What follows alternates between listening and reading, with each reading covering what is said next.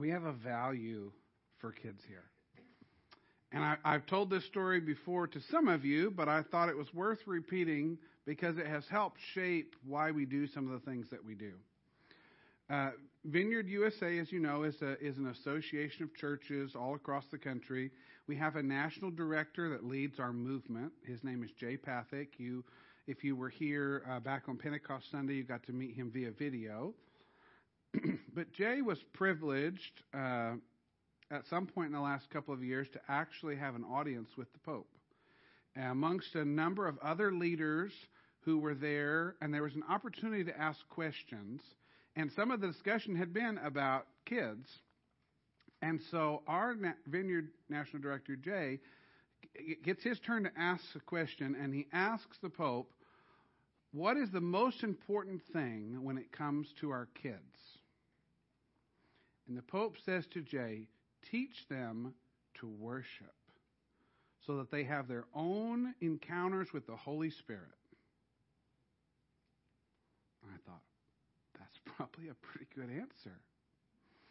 He, he went on in the podcast where Jay is telling the story to lay out the statistics of how significant it is for young kids who have an encounter with the Holy Spirit in, in a way that they understand that He's as real, like He's real like gravity.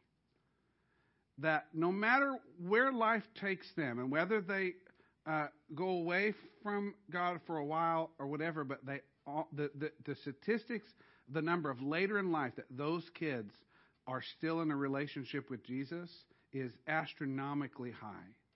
And it's like we want to think about about programs and and all different sorts of things, and those things are good, and, and how we parent our kids makes a difference. But there's something about learning that Jesus is real in a way that impacts you as a person that transcends a lot of other things. So we're going to talk about that some today. But I wanted the kids to stay before we get into that.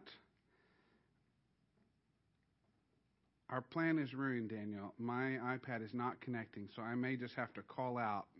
If you would go ahead and put up that first picture. All right, kids. Who knows what animal this is? Wolf. That's right. Do you think a wolf is nice or mean? Mean. Okay, depends. Go ahead and put up the next one there, Daniel. Actually, this is a, a sheep or a, a, lamb, right? Which uh, not, a lamb. So a lamb is a is a what? A baby, a baby sheep. All right, go ahead and go on to the next one. Do you think that these two usually get along? No. They, do they make sense together? No. No, probably not. All right, let's go to the next one. What's this? Cheetah. I think this is actually a leopard, unless I pulled up the wrong picture. All right, next. No, you there you go. I was gonna say you said that one earlier. All right. Do you think these guys usually get along? No. Do they seem like the kind of animals that, that? Do you think they would play games together at the park? No. Probably not. All right. But they're both kind of mean because, like, a goat. Yeah, they they can be. They can be. That's not where we're going, but. All right. Yes, a baby horse. Do you know what? A, do you know what another name for a baby horse is? A, well, a pony is a little bit older, but when they're real little, it's called a yearling. And a, and a baby cow is a calf. All right, so those two, they probably can get along okay, right? Well, let's go to the next one. Do you think they get along with that guy? No. No? You don't? All right, go ahead and put the next one. So, so there's, so you don't think those go together? No. All right. Okay. Now you're like, what in the world? Okay. Let, so now we're going to go to our next thing. We're going to read a scripture together and see if this makes sense. Isaiah chapter 11, verse 6 says, In that day, the wolf and the lamb will live together. Is that those first two animals we saw? What the Bible says, in that day, now we'll tell you about that day in a minute. The wolf and the lamb will live together. The leopard will, will lie down, like they'll, they'll snuggle up and take a nap together with the baby goat.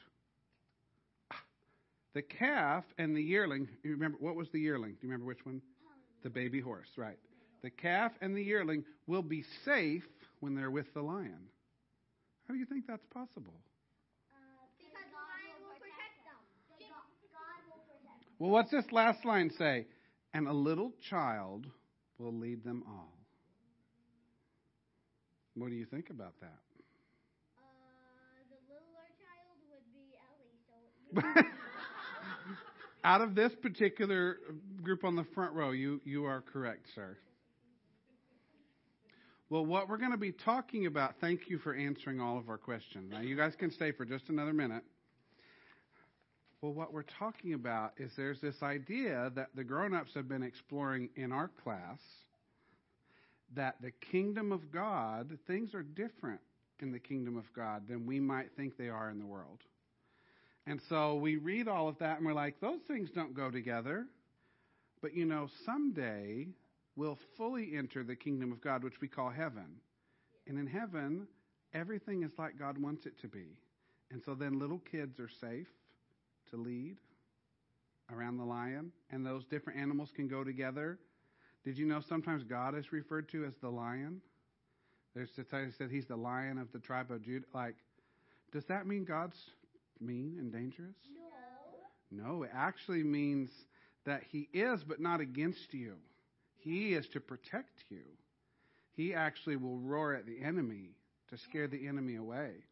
And so in God's kingdom, things that don't look like they go together and things that might look like they're dangerous can actually be safe, and little children will lead them all. So we're going to talk today about how kids are important in the kingdom. This is the one thing I want you guys to hear before you head back to your class. In God's kingdom, little kids are really, really important. Because as that Bible verse that we read just a minute ago says, a little child will lead them all. So you don't have to wait till you become a grown up to be important in the kingdom of God. God sees you as important now. And we're going to look at some other things. All right? Does that sound good? All right. You guys can go on and go do your next activity. Thanks for indulging us with our little uh, see and say game here. Goodbye, Kingdom kids. oh, I keep de- I keep defaulting. I know for 12 years it was. I mean, I guess it's interchangeable, but our previous two churches it was Kingdom kids, and it's Vineyard kids here. Hopefully, Vineyard still means Kingdom, so either way can work. All right. Uh, if you want to go ahead and flip your Bible open, um, I'll show you where we're going here in a minute to Matthew 18. Um, this will be up on the screen too, the main verses here.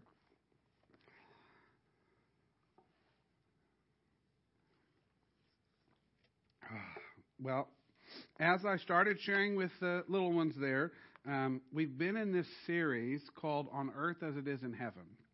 And we've been sort of exploring different ideas about the kingdom of God and its reality here on earth. And so we know if we look ahead, you know, to the future reality of heaven, you know, things are, are pretty perfect there. They're as God intended them.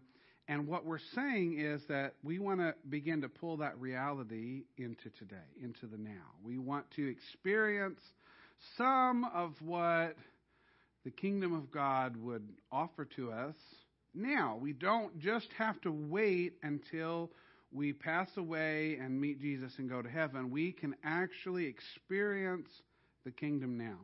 Now, my first sort of thing that I want to just uh, plant as a seed before we go to the scripture is I'm going to talk to you today about the kingdom and kids in the kingdom and I felt compelled to start simply by saying a thing that we say uh, around there all the time. There's actually no junior Holy Spirit.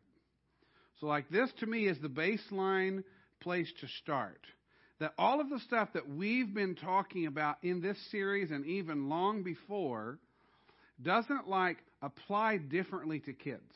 So there's not like a junior version of God that, you know, you're allowed to do these couple of things, but the rest is just for the adults. No, we're going to explore today, as we've already begun, to understand that saying kids are really important in the kingdom is not just like to make them feel good. It's actually what God says. It's what His Word says. It's what He says. Like, I, I think if I, you know, could paraphrase or, or sort of put words in God's mouth, like He would say to us, kids are a big deal to me. Like, they really, they matter. And so how we think about them, how we relate to them, how we treat them in a community, it, it, it's important. But I want to start by emphasizing this fact that although we, we want to have good programming and we want to do things that are tooled to their uh, their age demographic and, and where they're at socially, it, it's never from a motivation of well, we've got to we've got to you know get the, down on a on a junior level with the Holy Spirit. The Holy Spirit I have seen do things through kids that uh, would just blow your mind. Uh, he absolutely loves to use kids and to work through kids. And so there's no like junior version of the Holy Spirit. All right. Uh, go ahead and turn, if you will, to Matthew 18. This uh, little passage here that we're going to start to look at uh, is sort of uh, headed as the greatest in the kingdom. So that there was this question that comes up here in the first couple of verses. Um, and it says, About that time, so just showing where we're at in the timeline, the things that have happened before. This is uh, after Jesus' transfiguration and a few other things that uh, precedes it. And Jesus has predicted his death. And uh, we go on down to 18, the greatest in the kingdom. About that time, the disciples came to Jesus and asked, Who is the greatest in the kingdom of heaven? Fair question, I guess. Jesus called a little child to him and put the child among them. So, you know, I just picture you Jesus like, you know, come up here and, and sit by me. Uh, then he said, and these are, you know, the red words. This is Jesus actually quoted here.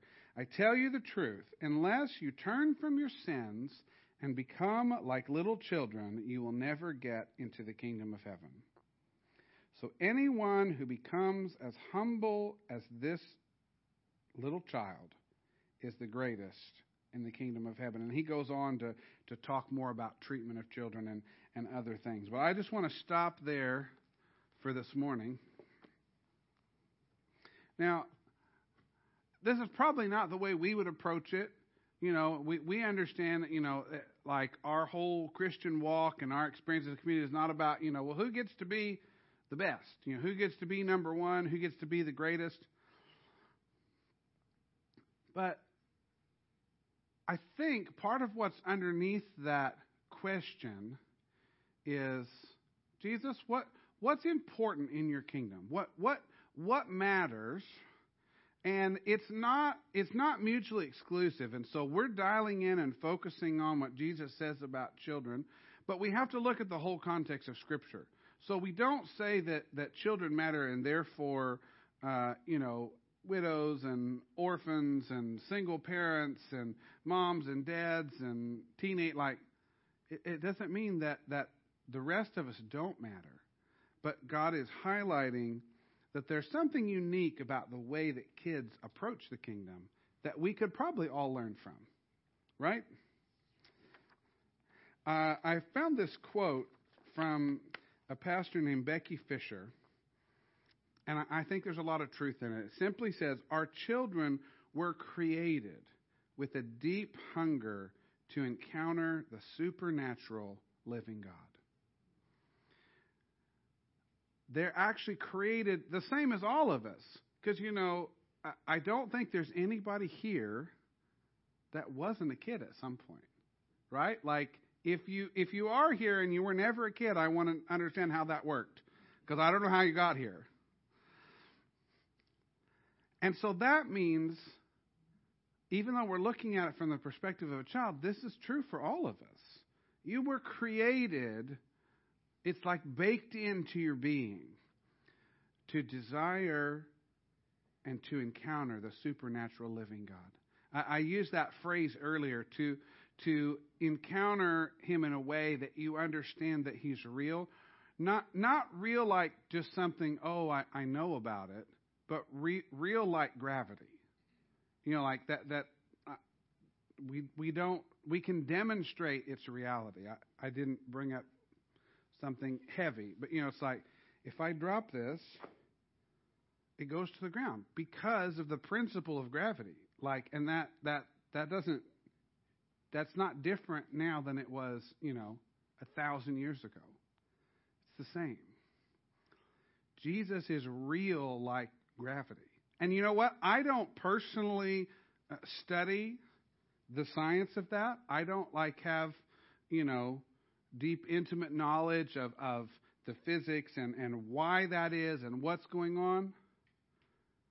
But I don't have to to know that it's real because I, I, have it's experienced and it, it's it's an accepted truth. I mean, it, it just it's just always been that way. It's been demonstrated time and time again.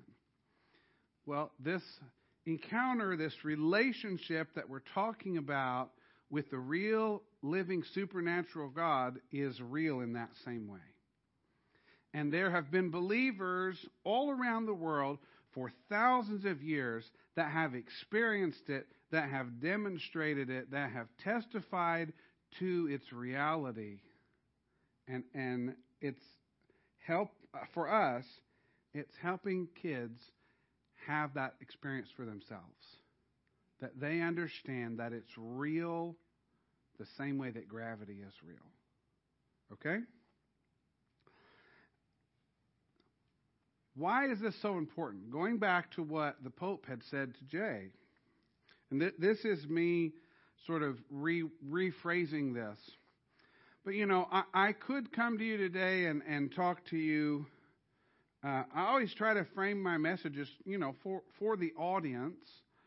Um, and so, if I were to come up and you know, here's here's five steps to you know to be a better parent. Well, that would be applicable to some of us. It might be helpful. I'm not even saying that that's a bad idea to do sometime. But I, am trying to, to zoom out and say, you know, well, what, what's important for all of us? And what's important for all of us, uh, and we're going to talk a little bit about, about our responsibility as, as a church community when it relates to kids. But of all the principles and books and tactics and things that I could teach you about, you know, how to have better relationships with kids or how to parent. When it comes to the kingdom, this is my next, I want to read this to make sure I get it right. And then an authentic encounter with the real Jesus does more than a thousand conversations in your child's development. Now, does that mean don't have conversations? No. Like all of the like parenting things still apply. But when it comes to their long-term development, their health as a whole person, spiritual, mental, emotional, in other words, take the example. We all could easily look up the statistics of the number of, of like young adults that tend to leave the church or you know go away to college and and discover all sorts of other things well it's kind of hard if you as a young child have been in environments where you've had experiences and seen things that are undeniably outside of the possibility of just the realm of earth. I don't know how else to say it. Like when you've seen or experienced yourself a dynamic, authentic encounter with the Holy Spirit, with the real Jesus, that's not something that you can easily like shake off. It stays with you. And so you find yourself later, and it's like, you know, you get into a, a philosophy class or something where, you know, different worldviews are, are being expressed, and you want to be able to hear those things but you will not so easily be pulled in this direction or that if you're grounded by a relationship that is not a relationship. You said, "Yeah, my my parents raised me as Christians. I hope I hope they do, but that's not That's not real to you like it is when you've had your own experience. That's why it's so important that we value kids. Kids are not just, you know, something we tag on and, you know, we're just waiting until they grow up and then they can come do the kingdom things. It's actually really, really important that, that they be invited in, uh, that we make space for them. And you guys know, I mean, I know I'm preaching to the choir. This, this is a, a community that has that value for kids, that is open to integrating them into the church body. Um, but we can't underestimate what that does for a child. We, we can impact their trajectory, their future, by doing these things. And Jesus would tell us to. Okay, the next point, uh, I started to touch on this, but it's like kids need stories that they can't easily let go of. I was listening to, I listen to a lot of podcasts, so sorry you get tired of hearing references to podcasts. Um, but I would recommend this one. There is a podcast uh, that was started, I think, last year called We Are Vineyard, and it's just our national director interviewing different. And the whole thing is based on story. No matter who he interviews, it always starts out with, "Where were you born? How were you raised? Like, where did you? What's your origin? What's your story?" And and it's so interesting because Jay shares. Uh, he said, "You know, I, I've known a lot of these people that I interview a long time." He said no matter how long I've known them, when I start the question this way, I always learn something new and interesting. Well, anyway, uh, I, I went back and was catching up some episodes that I had missed from last year. And uh, there's one particular episode where Jay is interviewing Mike and Julie Yoder, who are close friends of ours. They are this, now the senior pastors of the vineyard in Urbana, Illinois. They are also our founding pastor Ben's niece uh, Julie is his niece, uh, daughter of his sister Diane. Lots of family connection. And it was interesting because Julie was sort of sharing her story, and her story is really unique in that Julie has, has literally her entire life only ever been a part of that one church.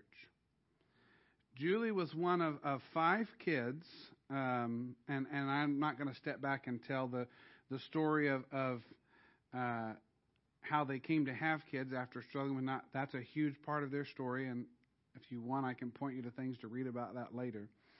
But Julie was sharing, uh, and and Ben and Tina, our founding pastors, helped found that church as well. They they were there at the very beginning. Ben was the first employee of the Vineyard Church in Urbana when it was young.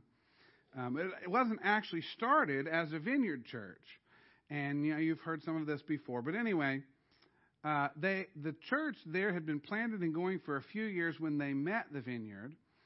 And Hap and I, and I'm sure Ben and some others, went to a conference to sort of check out who are these, you know, vineyard people and do we want to be part of them.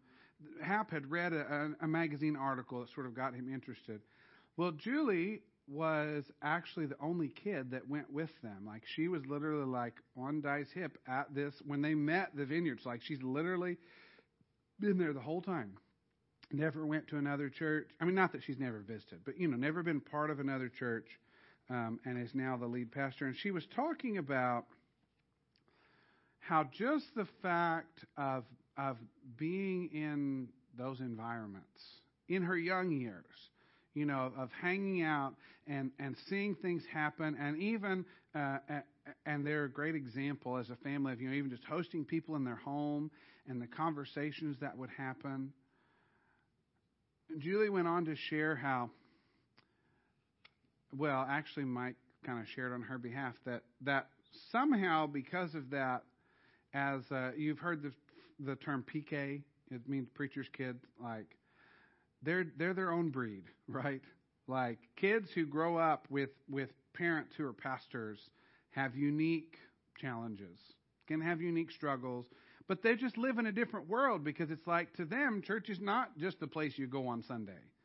It's the place that mom or dad goes like every day of the week. And you, like our kids, you come help clean the toilets and, you know, you help paint the wall. Like you're just, it's just a different environment. But part of what they were sharing in their story is more impactful even than maybe the services and gatherings and conferences was when they would host people in their home. And and it's like, you know, kids we don't often realize like they have like elephant ears. Like you don't think they're listening or tuned in at all and they hear things. And and Julie was sharing how much those conversations that she overheard had impacted her because it helped her realize, you know, when it's just you and your family sitting on the couch with a guest, you you can be yourself. You you can be uh, now. Hopefully, you can be here too. We we aspire to be authentic all the time. But for a little kid, she began to connect. You know, my parents and these people that like they're the same people sitting on this couch as they are when they're standing up on the stage on Sunday morning. Like that has an impact on a child. And and the way Mike was sharing was that for Julie, it helped develop uh, a real sort of antenna or radar for authenticity. In other words, like she she can see, and she's been around hundreds of leaders. She can spot pretty quickly. Okay, that person is is the real deal. Like they're they're not just saying with their mouth and going off. They're actually living what they're saying. I think kids are the same way. They may not understand everything. We may sometimes use language that goes over their head, but I think kids are really good at spotting authenticity. Are, are you who you say you are? Do you mean what you're saying to me? And I've told you this before, but you know, one of the most memorable things, like for us as parents, is our kids are not going to remember most of the words that we say to them, but they are going to remember how we made them feel. Because that is part of showing authenticity is what is the motivation, what is the emotion behind what you're saying, and that is going to impact kids. And so I think this is one of the things that we can learn from kids is that we need to be more authentic. We need to be more true to who we say we are. Now, you think, oh, you know, no, I'm not just talking about modifying your behavior to who you say you are, but just being honest. You know, in other words, uh, some days you might not feel all put together. And you know what? It's okay to say that. It's okay to, to come here say, you know, I, I, I don't feel like I'm all put together today. Um, because the truth is, I mean, I, Brittany and I have experienced this multiple times. It's pretty hard to pull the wool over the eyes of the kids. It's like you walk in the door, and, and it's like they pick up on it pretty quick. I think us as kingdom people, we, I think we need to be more like that. I think we need to just be a little more okay with some of us not being okay sometimes. Now, God cares. He doesn't want to leave you there. But my point is, we don't have to pretend that we're okay when we're not. In the kingdom, we, we, can, we can be wherever we're at. We can be authentic, just like kids. All right. I have one more thing that I want to talk to you about uh, before we begin to wrap this up. Because, like I said, a lot of this has, has probably sort of been directed. You know, maybe there's some nuggets for those of you that are currently parenting kids or interacting with grandkids, but I want to talk to us as a community, as a body of believers here that's part of the Vineyard Church Peoria. Valuing and developing kids in the kingdom is actually a responsibility that we all share. Like that's actually like if if I if we were you know being formal like I, I'm I'm like saying we are all charged with a responsibility at some level. You know, it, it's not equal. Like Brittany and I still have primary responsibility for our particular kids, but for us as a church body, like we all have some level of responsibility of how do we interact with those young people. How, how do we, what kind of environments do we invite them into? How do we, do, do we treat them like they're second class citizens? Or do we see them? Do we notice them? Do we get down on their level and, and, and, and talk to them? Now, I'm not saying you have to come up with some big, you know, theological thing and, and talk to them about. I'm just saying, as a community, we have a responsibility to not only see them, but to understand that they're valuable. Let, let me put it this way we need them to teach us as much as we need to teach them. We have a responsibility to pass things on to them. But kids intrinsically understand things about the kingdom that sometimes it's like we're having trouble getting it through our thick skull and they just get it. So that that's why we like we want to mix them in. We want to we want to have them in the room at times. Like because they they get things that sometimes we as adults have a hard time understanding. Yeah? One of the things that that we talked about and I, I touched on this earlier, you know, is one of the most important things is to teach kids to worship, then they should probably be in the room when we're trying to worship. I mean, us as adults, I like we're still learning. Like we don't have it all figured out. We're not like if if worship was a skill, we're not like you know perfect 100. But that's one of the greatest examples. Uh, by by bringing kids in the room, they're going to get to experience something, feel included, but also they're going to help teach us. How, how do I how do I worship? How do I recognize God without letting all of my questions and doubts and my circumstances like get in the way? How do I kind of when I feel tangled up, how do I enter in and let God untangle me? How, how you know, because honestly, like when these kids were sitting down here this morning, it's like they're not sitting there going, you know, well, I didn't pick up my room yesterday when mom asked me, you know, so it's probably going to be hard for me to focus. Like, they're, they're not doing that kind of stuff. They're present in the moment. They're seeing the words, they're hearing the music. They're actually probably more sensitive to the Spirit of God moving in the room than some of us are at times. It's just a really big deal.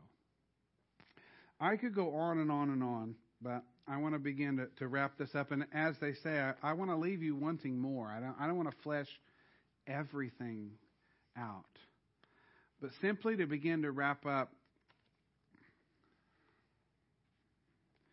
as I started to say a minute ago, we, we, we, we need them. We, we, we need one of the pieces of our vision that we've been talking about as a leadership team is that we want to be a multi generational community. Now, there's a lot of other words that are in that statement, but we need each other. We and, and we don't need to we don't need to always segment everything out. Yeah, now I'm not knocking, you know, having kids ministry and young adults and adults and what we used to call vintage, which was like senior adults. Uh, you know, I'm not knocking. Sometimes you, you want to have a, a connection with people in your demographic. That's not a bad thing. But we also see a lot of value in taking all of those different sort of pockets of people and, and mixing them all up together. Right? Because just in the same way that the little kids can teach us some things about simplicity, about authenticity, about worship, about faith, prayer, like there's a lot we can learn from them. In the same way, those of us further up the spectrum have things to teach them. We have lived life and made mistakes that, you know, by sharing with those young people, maybe they can learn it in a little easier way. Maybe they don't have to go through what I went through, but that requires us to be in relationship. It requires us to share those things. And so, so I think, it, just to, to paint a picture for you, if we can imagine the diversity of heaven, there's not an age demographic or a color or a national origin that is not represented. I, I, it represents all of humanity because that's who Jesus died for. Like uh, one of our, our former mentors used to talk to us about about church planting. He said, you know, where where's where do we need a, another vineyard church? Where's the, you know what's the like the most lost city or the best strategic place? And he said, plant churches where the humans are. Like that that's the ones we need to reach. Is the humans. It's the same way. Like God, God sees all of us as his kids, as his humans, his creation. And and I just want to encourage us as the adults in the room to not ever consider ourselves as superior to those who have just not aged as much as us yet. Yes, we have things to pass on, to learn. We have a responsibility, but let us not see ourselves as as superior or as more important than because we need them as much as they need us. And I hope and and aspire with you for our community to more and more reflect that. That that we see the generations mixing in a way that is healthy for everyone. That that we see older people and younger people in in mentoring relationships